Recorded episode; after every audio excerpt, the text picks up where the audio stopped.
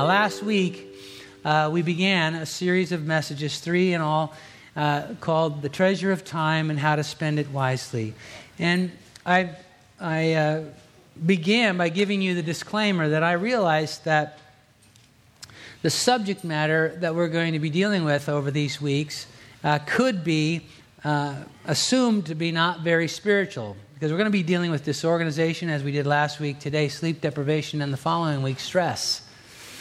And these are the kinds of things you could walk down any row in a, in a bookstore and find all kinds of self help materials, and you could attend a seminar and so on. But listen, this is, these are spiritual issues. And as I said last week, the reason I chose to take this on, among some other things I outlined, was because I believe these are spiritual warfare issues things we need to contend for that the enemy of our soul wants to rob us of. Anytime we find ourselves looking at something that God wants for us to experience and we're not, we need to find out why and we need to ask the Lord to help us to get that straightened out. And so that's why we began this series. And last week we talked about disorganization, and I asked the question Are you managing time or just managing? And we talked about how to live and work smarter. Today, we're going to talk about sleep deprivation. I'm asking the question Are you beating the clock or just beat? And we're going to talk about how to stop trading your health for time. And then next week, we're going to, de- we're going to talk about stress. And I'm going to ask the question Is your life balanced or a balancing act? And we're going to talk about how to maintain life's equilibrium. And I ask you to turn to Psalm 127, and we're going to read two verses here, verse 1 and verse 2.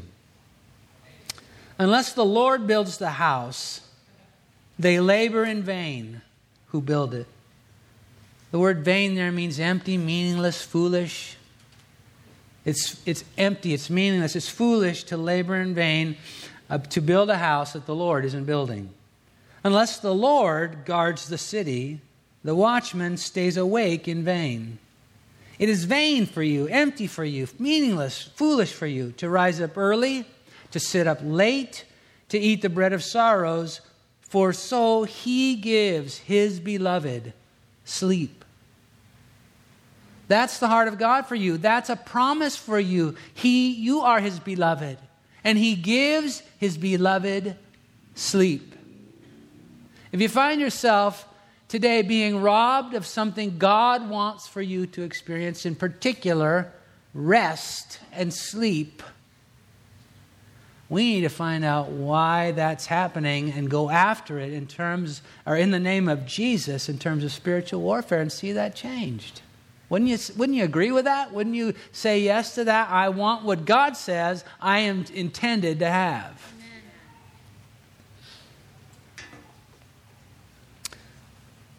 So let's begin by you know clarifying some things. One of which is the definition of sleep deprivation. What do we mean by that? I probably don't. I'm, I'm sure most of you understand that term, but just in case to make sure we're all playing from the or singing from the same music, I want to talk to you about what I mean by, for the sake of this morning's message, sleep deprivation. And there's two things. First, insufficient rest due to insomnia. And insomnia uh, is the result of, can be the result of a lot of different things, some of which you don't intend. You know, Sue and I, we travel twice a year to Asia. We just got back a couple of weeks ago. And it's a huge problem for us in terms of sleep, uh, dis, you know, uh, deprivation due to, um, due to jet lag. So we travel, it's 15 hours ahead to to 15 or 16, depending on the time of year, to Taiwan where we go. We get there and we spend nearly 10 days trying to get our equilibrium in terms of our, our sleep. We're always waking up at 3 o'clock in the morning. And about the time it starts to normal out, I'm not even sure that's the right way to say is that normal out. That's probably not good grammar. But by the time it gets to be sort of normal, it's time to get on a plane and come home and start the whole thing over again. So it's usually two or three weeks that we're we're not sure where we are and and uh, dealing with sleep deprivation. That's a form of insomnia, and yes, I guess you could say we signed up for it, but it. Uh, it's not what we signed up for, it's a byproduct of what we signed up for, all right? So there can be a lot of things that create ins- insomnia that isn't directly our responsibility, but there is a form that is a voluntarily produced sleep deficit, and that's what I'm talking about today. sleep deprivation in the form of a voluntarily produced sleep deficit. Why should we be concerned about this? Well, for a lot of reasons. One, it causes irritability and impatience. Anybody ever experienced that before? No, don't, don't, don't raise your hand. Your spouse might be looking.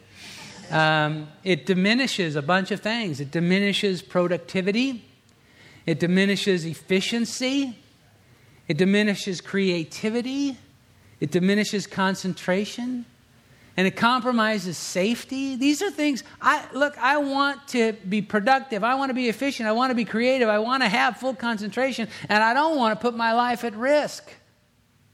But when I am sleep deprived, these are these are issues for me, these are problems for me. It impairs a bunch of things. It impairs judgment, it impairs memory, it impairs reaction time, it impairs decision making.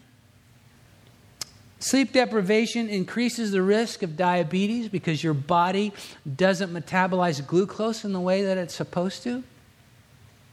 That's scary. It is cumulative, uh, cumulative to some degree, meaning we don't know exactly how much, but it seems to add up over time. Most of us write this stuff off and we think, oh, well, I'll just take a nap on the weekend or I'll just sleep in tomorrow or whatever. We're going to talk in a little bit about how that isn't the solution to the problem. It doesn't, it doesn't fix it. This is serious stuff. It's serious stuff. What are the causes? Well, there are cultural causes and there are spiritual causes. I want to talk to you about the cultural causes. First of all, the light bulb. The invention of the light bulb sent our sent the people, our race, into an, an era when we could stay up later and do things. And so when darkness fell, we didn't have to go to sleep. And that has created, in part, you know, and I'm not I'm not advocating us going back to the, to the dark ages, uh, pardon the pun, but I'm just saying it's, it's something we got to think about and something we got to deal with. Uh, uh, there's economic pressure that forces us into sleep depriva- deprivation. I gotta, I gotta do more. I gotta work a second job. I gotta blah blah blah. Shift work. A lot of us uh, know what it is to do shift work. I, I worked uh, for a while uh, on a graveyard shift. I understand what that is, and I know that there's some sometimes that that's just that's just life. That's just the way it is. If I want this job, that's when I got to work. But it's a challenge. When they, you know, over and over, every study you read tell says that people who who work like uh, you know these odd shifts, they pay a price. You can kind of get used to it, but it's still robbing you of something. They say. I'm not saying to quit your job. I'm just saying this is, this is a reality that we're dealing with. Uh, life's complexity. You ever notice that life is uh, very complex? And that tends to force us into a fight or flight kind of mode a lot of times that increases the problems we have with sleep deprivation. 24 hour options. I mean, you can do anything and get anything 24 hours a day, these, you know, in, in our day and age. And so that just creates options for sleep deprivation. Social stigmatization. You ever said to somebody, you know what, I think I'm going to go home and take a nap? You can see the thing on their face, right? You, you slacker, you loser, right? I remember very well. I was uh, working in Silicon Valley and uh, in uh, one of the technology booms, the one in the late 90s, and it was a crazy gold rush time, just kind of like it is right now. Again, and uh, you could come by any uh, company in the valley at any time, day or night, and the place would be packed with people slaving away, working in their lights on, cars in the parking lot. It was totally crazy. And at the same time, I was trying to plant a church, and, I, and I, it was a spiritual thing for me, and I won't go into all the details of how the Lord dealt with me about it, but I do know the Lord told me that I needed to take a stand about it. And uh, so uh, one day, I, I, remember this clear as a bell. I worked in a, a, cubicle farm, you know, a great big old room divided up in a lot of these little cubicles. And, and um, at 5 o'clock, I stood up and started for the door. And you know they call it uh, they call it gophering or groundhogging. You know, people stick their heads up over their cubes and they're like, "Where's he going?" You know, and I had to deal with that. And I wasn't sure I was going to have a job when I came back the next day. I did. It's a long story, but anyway, there is a social stigmatization that's that's at work in this whole thing. So there's some of these. These are some of the cultural causes for sleep deprivation, but there are spiritual ones too. Number one, ignorance or unbelief. Ignorance of the promises we have from God. And we read one this morning. He gives His beloved sleep. If you don't know that, then you might be susceptible to some of what the enemy wants to throw at you. And we're going to talk about that in just a second. But it may just be that you hear it, maybe this morning, even when we read it, and you heard us say, you, you heard me say, you read it in the page in front of you. He gives his beloved sleep, but you don't believe it.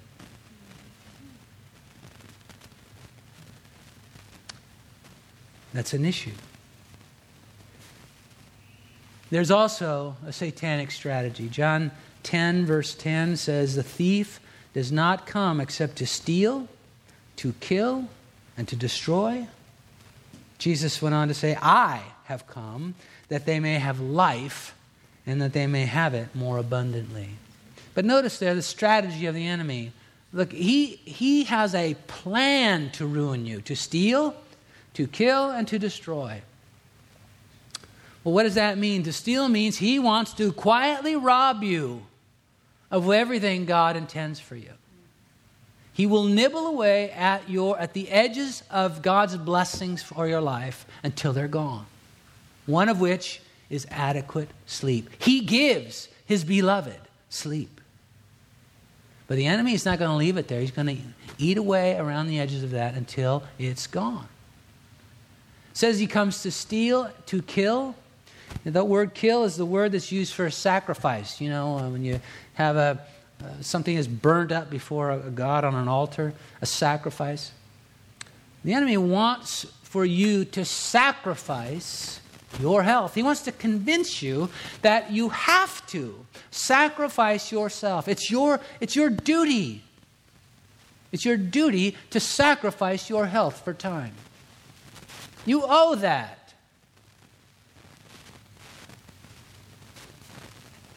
wants to steal, to kill, and to destroy. That word destroy means to, to, to take, it, take it down to uh, scorched earth. He, he's not satisfied with just eating away at the, you know, silently, subtly eating away at the, at the blessings of God. He will do that.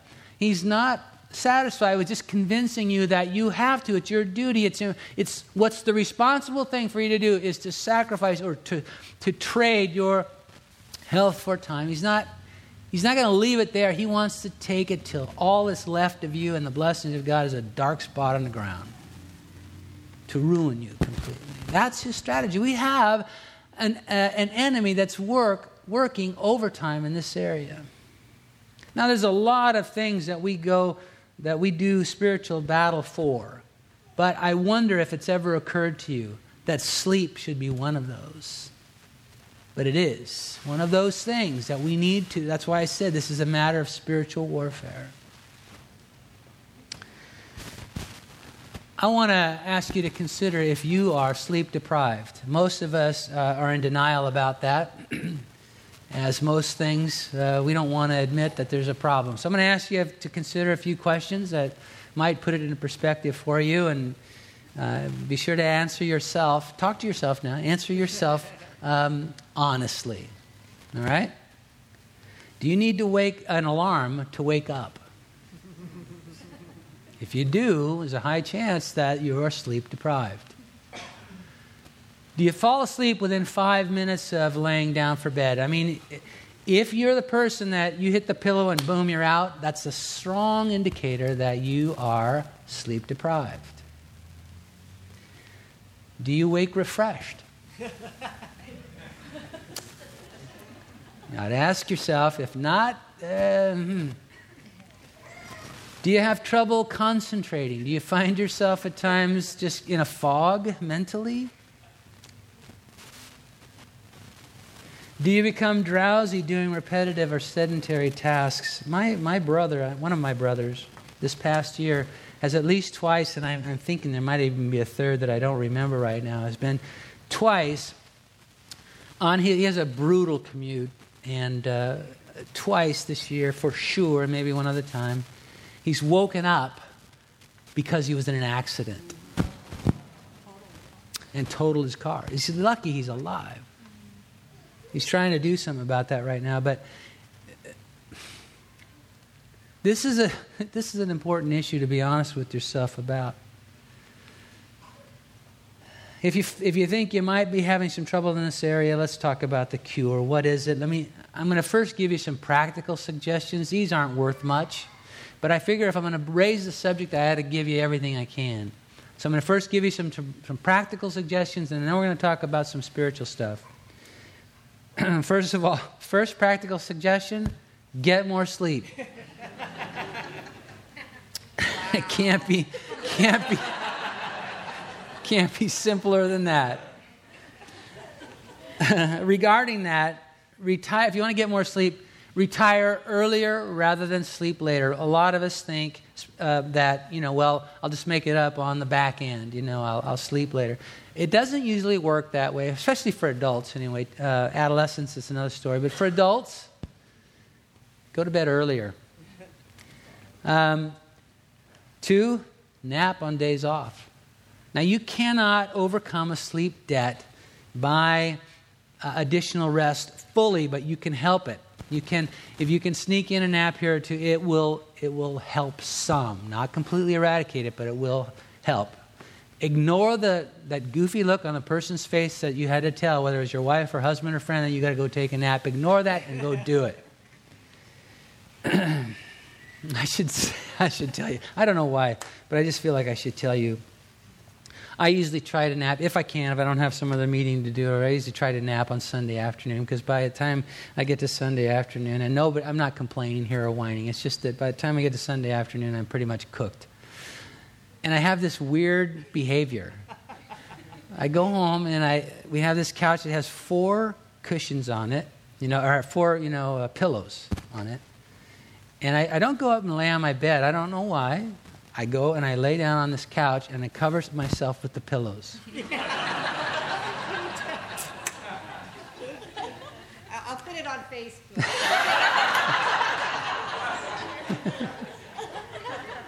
I don't know why, but it works.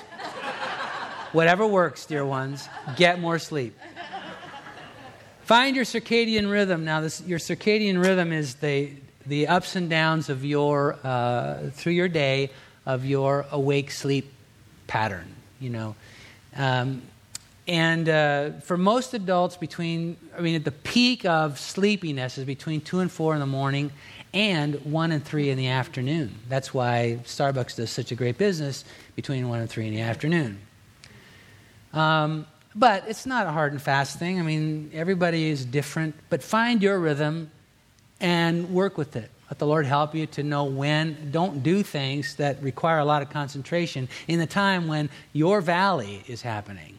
Be not smart. Okay? So get more sleep, and there's some things about that. Go to bed at the same time every day. That'll help you a lot. Building patterns around this stuff uh, really, really helps a lot. And along with that, get up at the same time, regardless of when you retire. So get once you get a pattern going, your body will uh, settle into that routine and you'll be better off. Avoid late meals. Am I okay here? Yeah. Um, uh, watch caffeine intake. Uh, don't use your bedroom as an office. I mean, you if you psychologically imagine when I step into that room, I, have got stuff to do. Well, sleep is not going to come very easily. So, make your bedroom sacred in terms of sleep. Don't force yourself to stay in bed if you're not falling asleep. Get up, do something else, and then come back to sleep so that your bed doesn't become equated in your mind and emotions with a torture chamber, you know. Develop pre bed rituals. This works for our grandchildren. They get snack, they get bath, they get book, they get song, they sleep. so, but when we start, snack, they know what's coming, and their body starts to. And by the time we get to bed, it's, you know, they're done, right? So develop these patterns around your around your pre-bed ritual, and it'll help. Um, make required lifestyle changes. These are tough. You might have to do some things that are hard to do, but worth it. Now let's get to the biblical uh, directives. First of all, believe the Lord's promise. I said earlier that some of you, when we read those words, you heard me say them. I doubt whether there was anyone here who, in, in, with their intellect or mentally, was saying, Well, I don't believe that. Consciously, I don't believe that. But I, I would doubt whether there weren't quite a few of us who, whether we voiced it or not, imagined, Well, that, that can't be true for me. You don't know my situation. Can I tell you, God does? And when He makes a promise, He doesn't make a promise, I give my beloved sleep except for you. No. He gives His beloved sleep. Believe the promise of God. Trust Him to do the building and the protecting. How many hours I've laid in bed wide awake, worried about building something or protecting something. I don't want to give that time, that precious time, to worry and fret any longer. Because the Bible says when I do, it's foolish, it's empty, it's worthless, it's vain.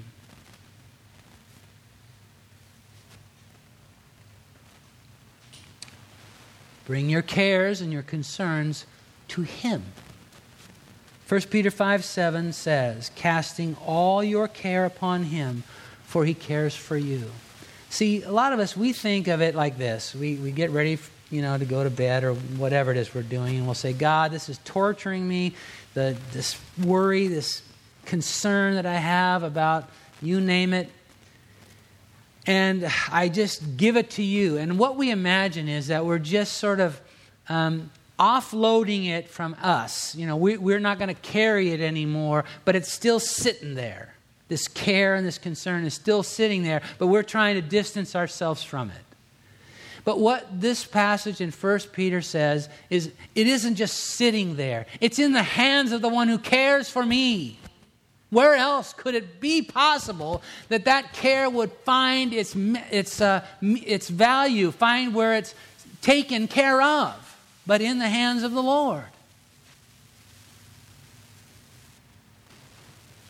Casting all your care upon Him because He cares for you. I can let it go because I know it will be cared for by the one who cares for me.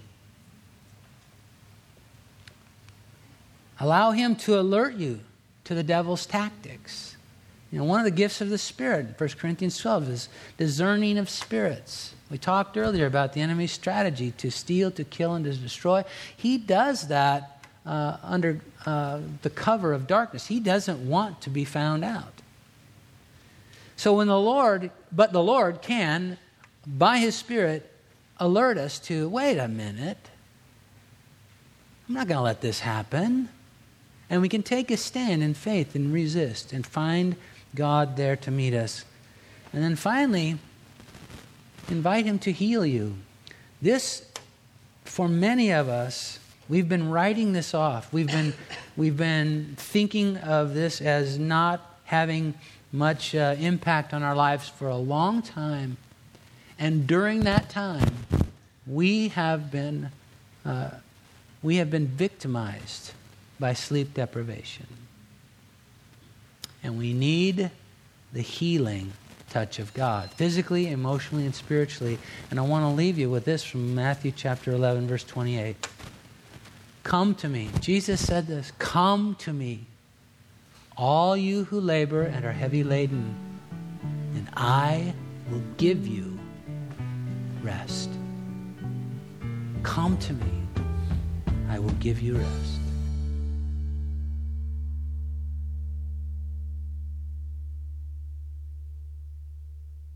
This is recording number 11107 from the teaching ministry of Crossroads Foursquare Church in Fairfield, California. It was recorded on Sunday morning, June 1st, 2014. This is the second message in a series titled The Treasure of Time. How to Spend It Wisely. This message by Randy Boldt is titled Sleep Deprivation. Are you beating the clock or just beat